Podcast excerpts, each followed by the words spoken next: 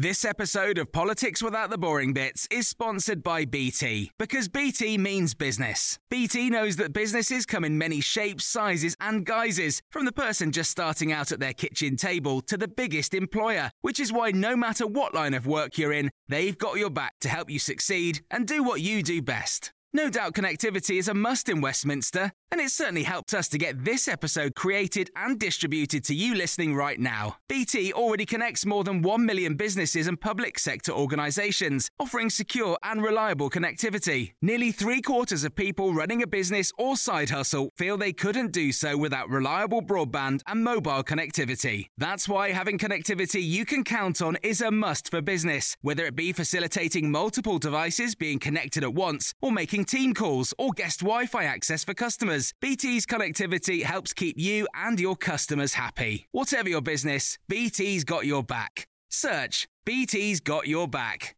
This episode of Politics Without the Boring Bits is brought to you by Luton Rising, owners of London Luton Airport, the UK's most socially impactful airport. Find out more at lutonrising.org.uk. Hello and welcome to the Red Box Politics podcast from The Times. I'm Matt Chorley. Don't forget to sign up to my morning email briefing. It's free. You go to thetimes.co.uk forward slash red box, and through that, you can get a special offer to become a full blown Times subscriber for just £1 a month for three months.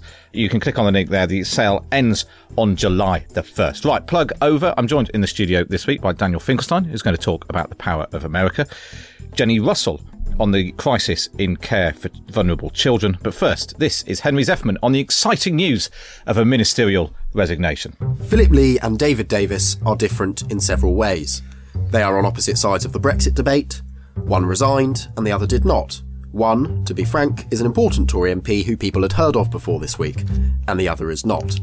But they were both trying to do a similar thing force Theresa May to stop being a sphinx and pick a side on Brexit.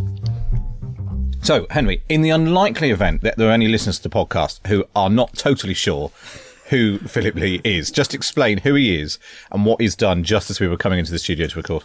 Uh, Philip Lee is a junior justice minister. Uh, he is the member of parliament for Bracknell uh, and he is a practicing GP. And he, being a Remainer, has, after two years of apparently outwardly happily serving in Theresa May's government, decided that actually uh, he does not believe that the course the government is taking on Brexit is in the interests of the British people or his constituents, as he said, has called for the government to pick a side. He in fact said this isn't about remain or leave, it is about a fudge, which is uh, what nobody voted for on either side, and also called for a second referendum of sorts.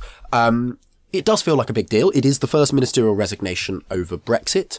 And it is really striking that after the, you know, two years of whispers and briefing from Brexiteers that they are not going to take the softening from Theresa May, they're not going to take various, what they see as sellouts, it's actually Remainer who has, uh, struck the first blow uh, against Theresa May's attempts to hold the Tory party together on this fractious issue. Uh, slight hostage to fortune, this. Do we think he's going to be the only one?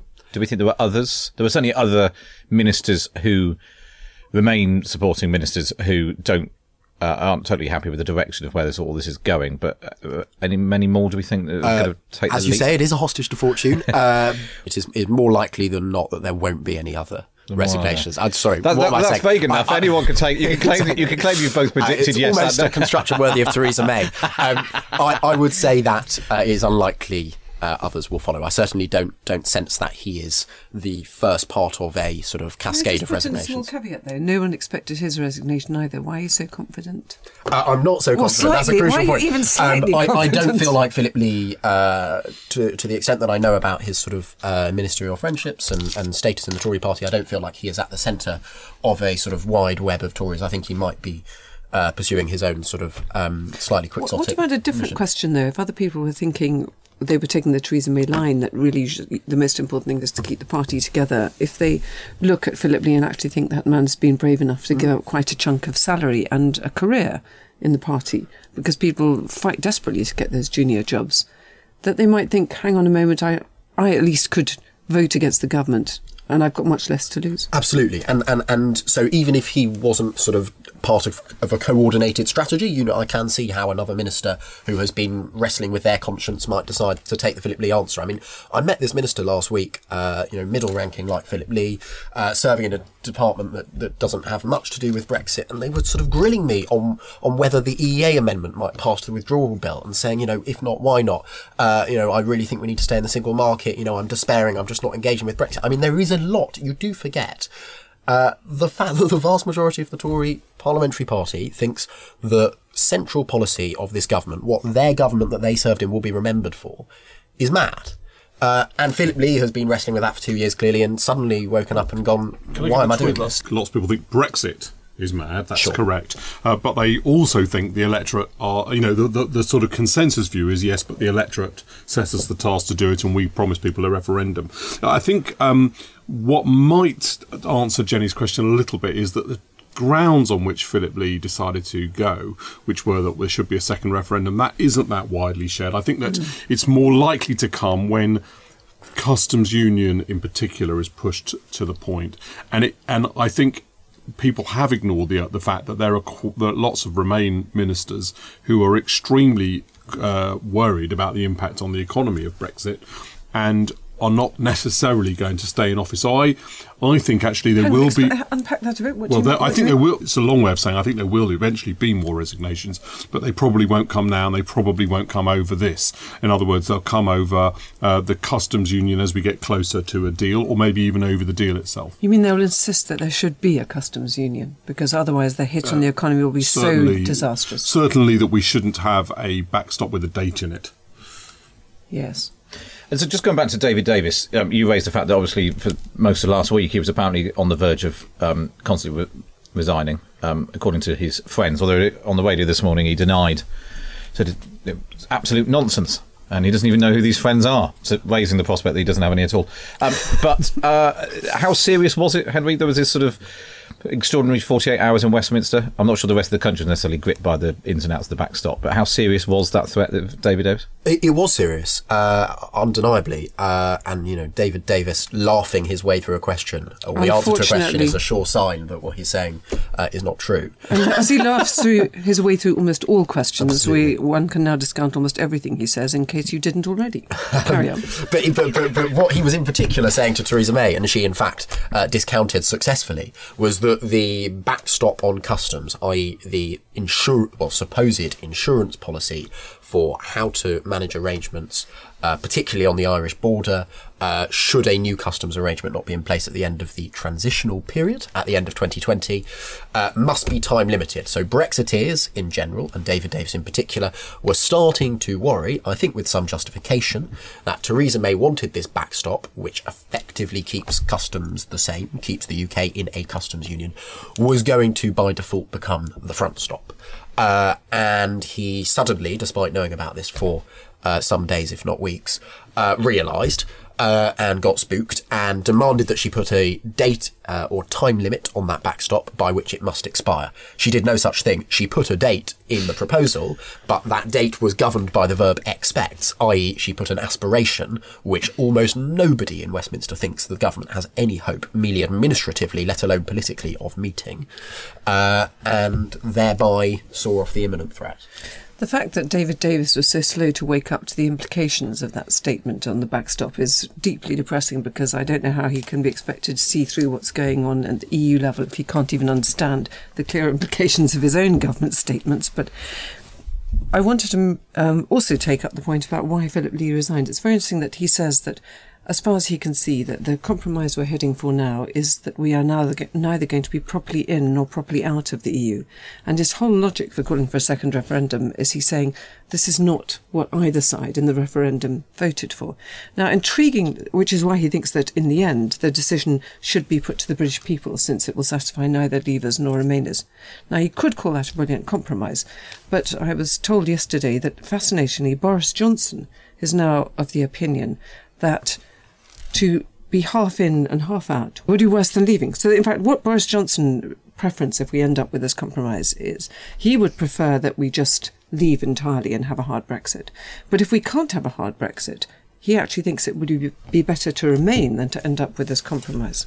So his second preference, logically, is to stay. I think that plays into the broader frustration with Theresa May, which you can find almost any Tory MP of any persuasion to express, uh, which is she just won't make up her mind. I mean, one said to me uh, yesterday, uh, you know, if, if only she'd just said in her Lancaster House speech in January 2017, rather than setting out parameters for her approach, if she had said, you know, here is my detailed blueprint for Brexit, uh, and this is what I'm going to deliver, settling all the questions which she still hasn't settled now, uh, actually the bulk of the Tory parliamentary party would have just gone along with it f- out of sheer desperation for someone to articulate something. I mean, I don't know whether Well, that's well true. there are two things I don't agree with on that. One is one is one is I think one is I think that she uh, did um, announce. Uh, very clear lines, but two of them conflicted with each other. That Yeah. was the problem. Northern Ireland and the customs union, um, and to have gone quite as far as the government did on promising what they would do on the border uh, of, with Ireland, and then also has gone as far as it did on the customs union. Those two things clash with each other. The, the second thing is, um, it while Conservative MPs say they want her to pick a position, if she picked a position, it would be a disaster.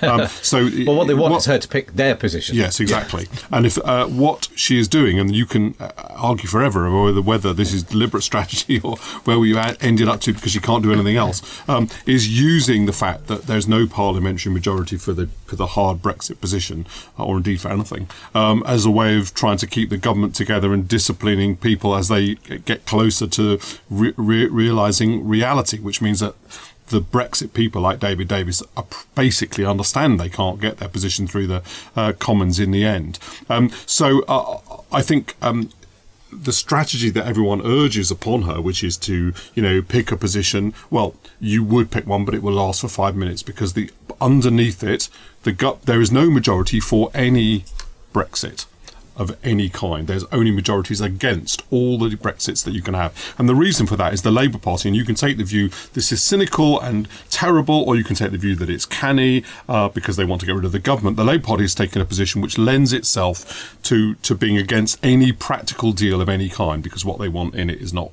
um, uh, are things that are not possibly negotiable.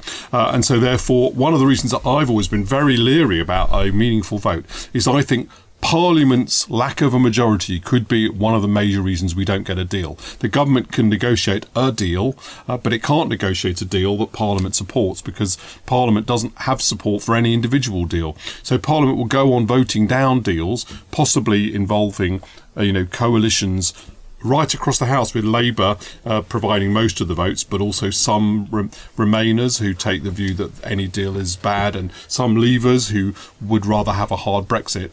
And then we end up with a with a without any deal at all. And let's not let's not forget there are two different kinds of no deal. There's the no deal, which means we have a withdrawal agreement, but no um, trade arrangement. That is, in my view, a bad outcome, but not but may not be calamitous. May not be calamitous.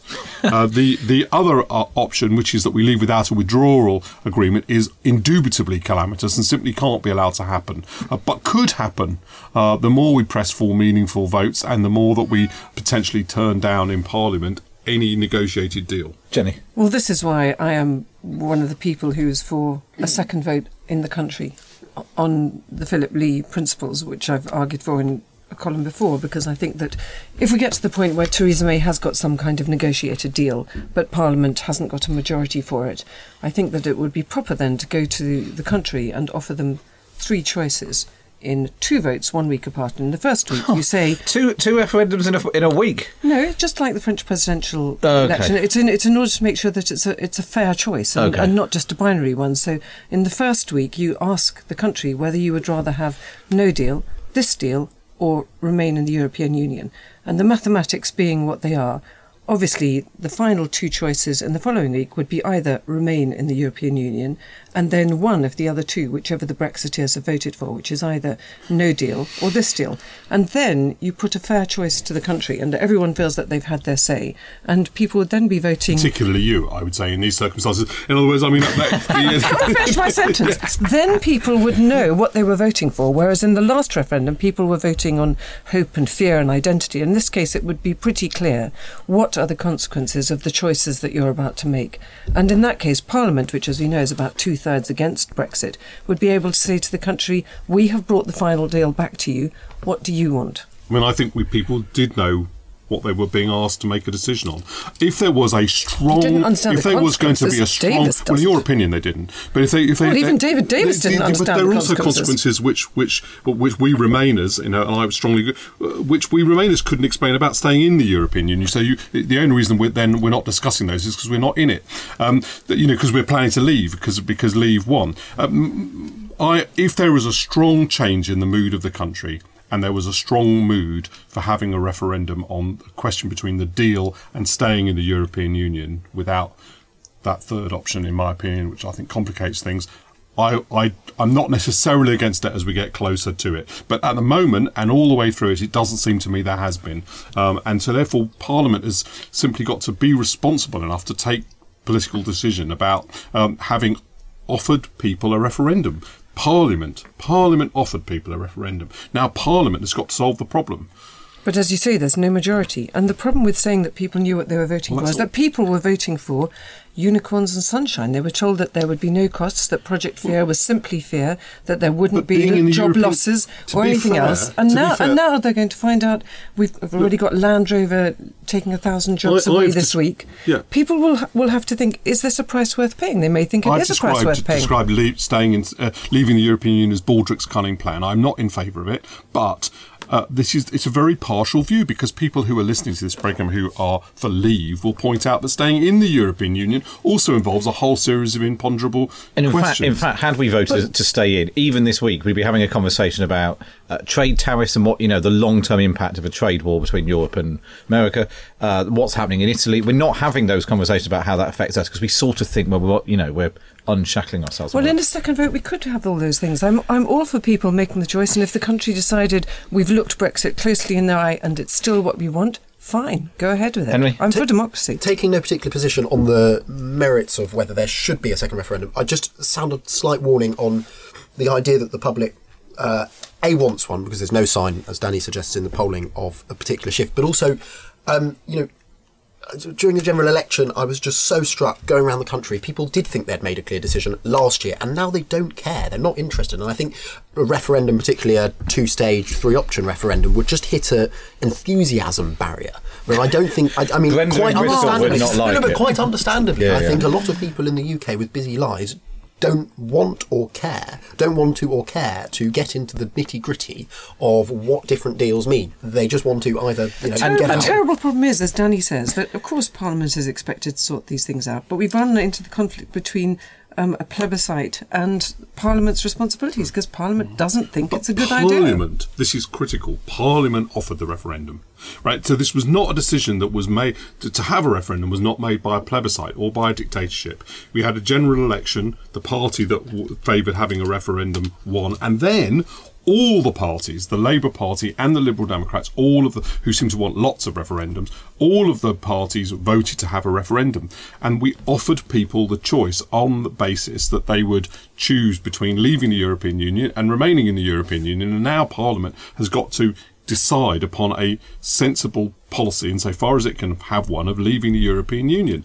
it, it, because that was the vote that people offered. Now, if the public did change its mind in a very considerable way, obviously we we should revisit it. And I'm not an enthusiast for leaving the European Union, but um, I think to offer people a referendum and uh, in the way that Parliament did uh, came with certain responsibilities, and it was to honour the result and to, in a faithful way, attempt to produce a deal. And it's not it's not an automatic thing that means Parliament will turn down any deal. Parliament will have to go and vote against the deals in order for that to happen. And I'm simply saying I think that's irresponsible and they shouldn't do it. And they, by the way, they shouldn't do what they're doing now, which is to set themselves up to do that. I'm strongly of the view that we had a referendum. The fact that the people who lost are getting increasingly cross about it is not the same as more people wanting to change the outcome.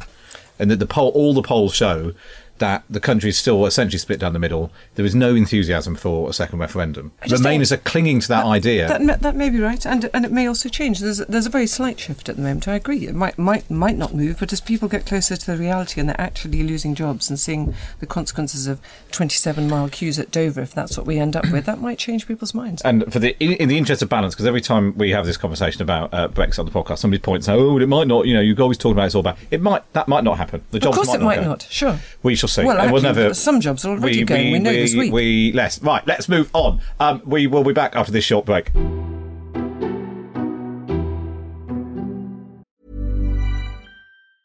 You should celebrate yourself every day, but some days you should celebrate with jewelry. Whether you want to commemorate an unforgettable moment or just bring some added sparkle to your collection, Blue Nile can offer you expert guidance and a wide assortment of jewelry of the highest quality at the best price. Go to BlueNile.com today and experience the ease and convenience of shopping Blue Nile, the original online jeweler since 1999. That's BlueNile.com. BlueNile.com. Quality sleep is essential. That's why the Sleep Number Smart Bed is designed for your ever evolving sleep needs. Need a bed that's firmer or softer on either side? Helps you sleep at a comfortable temperature? Sleep Number Smart Beds let you individualize your comfort so you sleep better together. JD Power ranks Sleep Number number 1 in customer satisfaction with mattresses purchased in-store. And now, save 50% on the Sleep Number limited edition Smart Bed for a limited time. For JD Power 2023 award information, visit jdpower.com/awards. Only at a Sleep Number store or sleepnumber.com.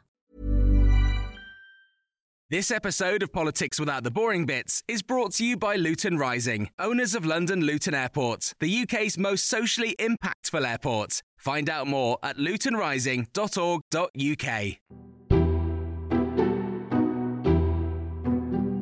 Welcome back to the Red Box podcast. I'm joined in the studio by Henry Zeffman, Daniel Finkelstein, and this is Jenny Russell. Just in case you weren't already feeling very cheerful, just like to draw your attention to the fact that hundreds of thousands of vulnerable children in England are at risk of ending up in trouble with the police or excluded from school or persuaded into street gangs because child protection budgets are being increasingly concentrated on the children who end up in care. This is an enormously short sighted, disastrous policy which will cost us dearly in the decades to come. We just can't go on ignoring the need for preventive help if we want young people to grow up as balanced and responsible adults in the society that we're all living in. Jenny, this um, definitely gets filed under massive social problem being completely ignored while the country is gripped by, or at least Westminster is gripped by Brexit. Yeah, no, well, that, that, that's that's the problem with that. While we're all talking about these theories about what will happen in Parliament and parliamentary responsibility, we're not looking at what's really happening with the social problems in our society, which have been one of the drivers of Brexit, because people were so worried about: do my children get a decent start in life, and is there crime on the streets, and do I feel safe? And and unfortunately, what's happened with the austerity squeeze in councils is that because they've had less and less money to spend, they have concentrated their spending on the 73,000 children who are currently in care, because that's part of their statutory responsibility.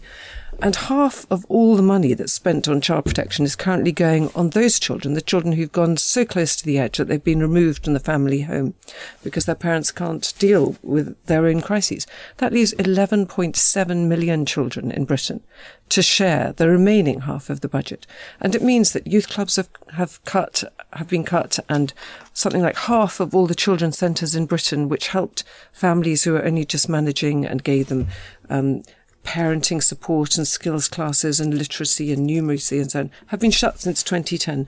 And it means that we're getting literally hundreds of thousands of children who had they had some help and support from the state, social workers or places to go after school or adults to guide them and parents getting assistance, would not end up needing to be in care. And instead, these kids are turning to alternative activities, which increasingly in urban centres, for instance, are drug and street gangs. Now, this is lunacy. Politically, this, this, you know, David Cameron especially used to talk about a lot about broken Britain and troubled families, and this, this does feel like a whole area of public policy which has just dropped out of the sort of political conversation. There's no question that local government spending has been put under a huge amount of pressure and we use that phrase when actually that covers a lot of things we regard as essential and important.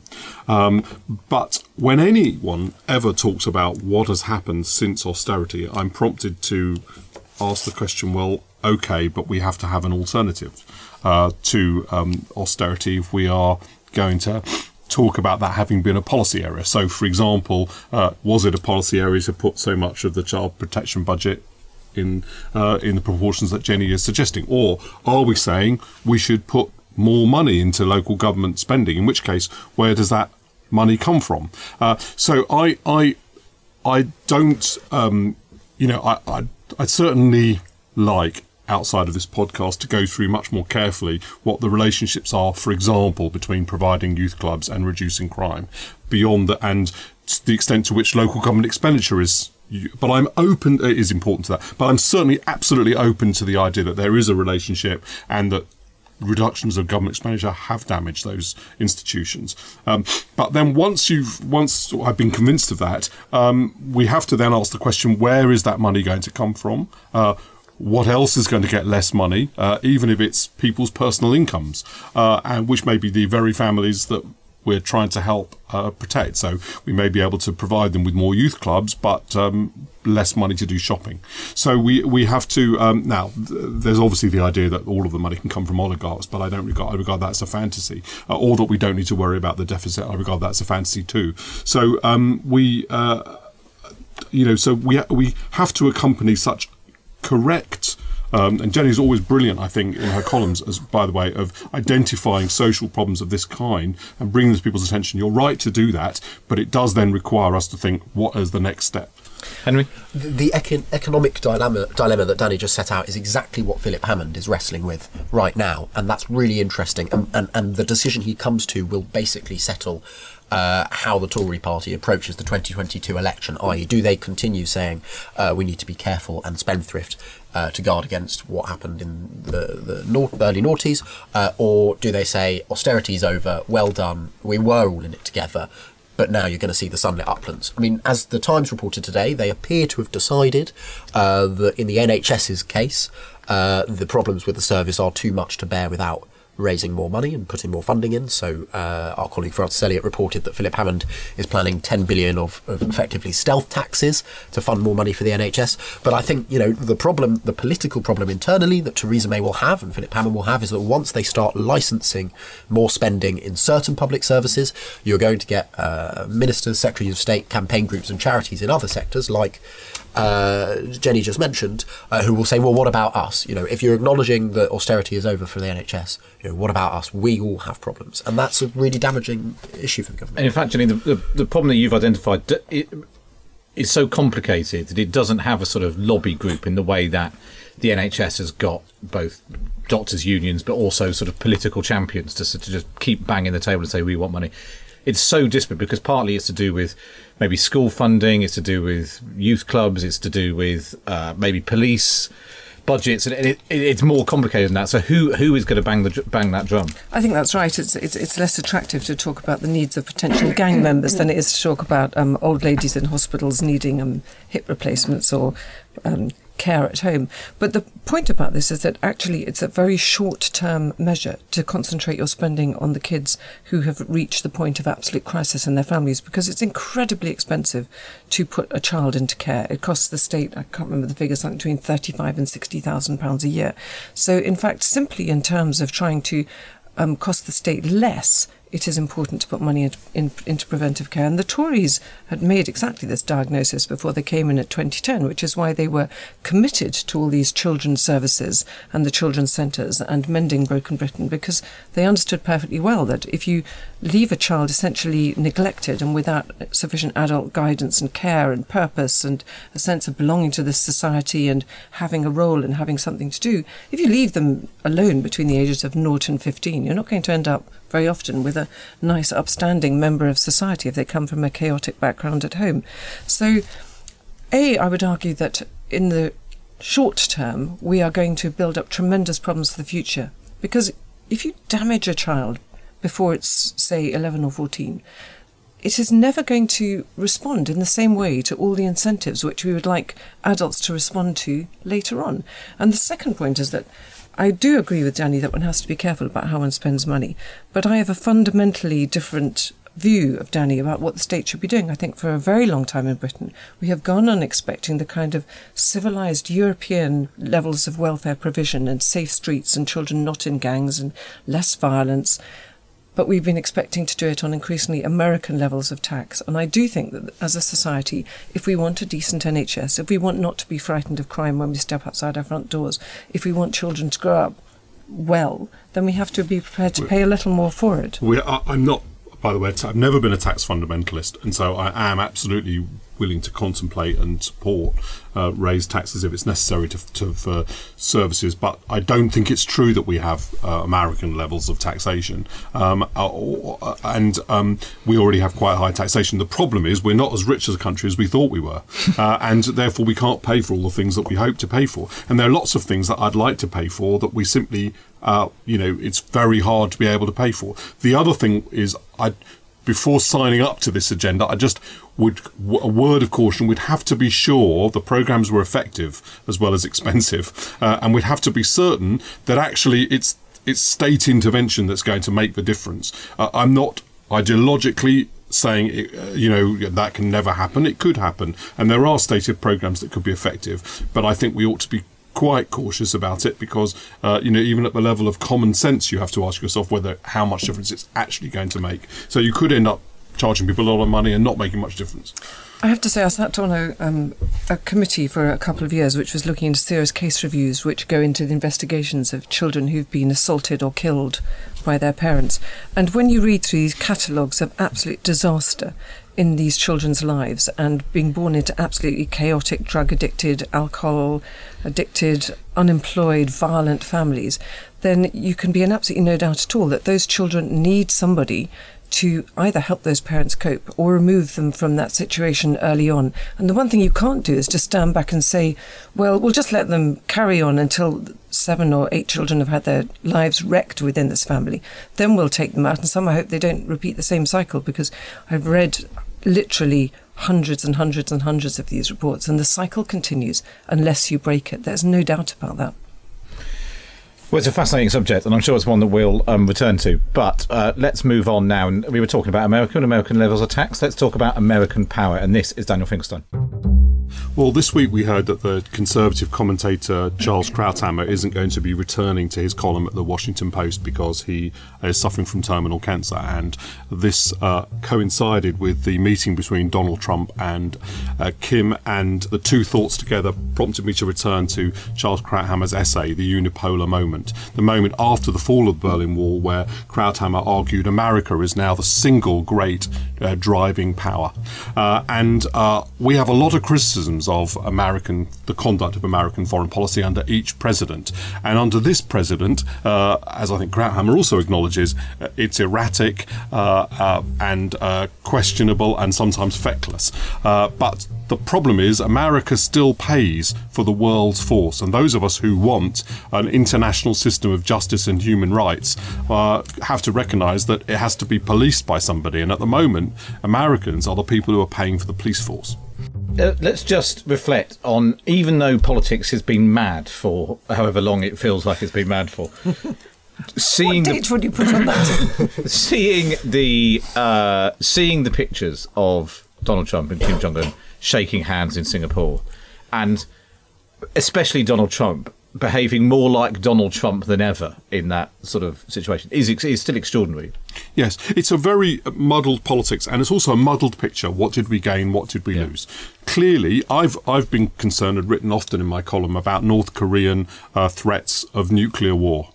Uh, I took them seriously uh, uh because I think that you know if you look at North Korea's murderous record, you have to take it seriously. And without any question, America meeting with uh, North Korea has reduced the uh, that danger somewhat. Uh, because it's less likely to happen in those circumstances. On the other hand, if you provide to nuclear weapon states a status and uh, negotiating um, uh, position and sort of cover for their human rights abuses that you do not provide to non nuclear weapon states, you are obviously incentivizing people to do nuclear proliferation. Uh, so, therefore, that is clearly a loss. So, in one way, the world is safer, and another way, the world is more dangerous on the one hand, Donald Trump is resolute in a way that Obama was not. Right, he was willing to make the threatening noises that Obama found. Uh, um, disconcerting. On the other hand, uh, the some of those threatening noises were childish and um, uh, dangerous and erratic. Uh, so it is a very mixed picture. Jenni, America is it the power, the, the single global power, still? Well, it is still, and I think the interesting thing about Donald Trump is that um, we thought that it was becoming less so.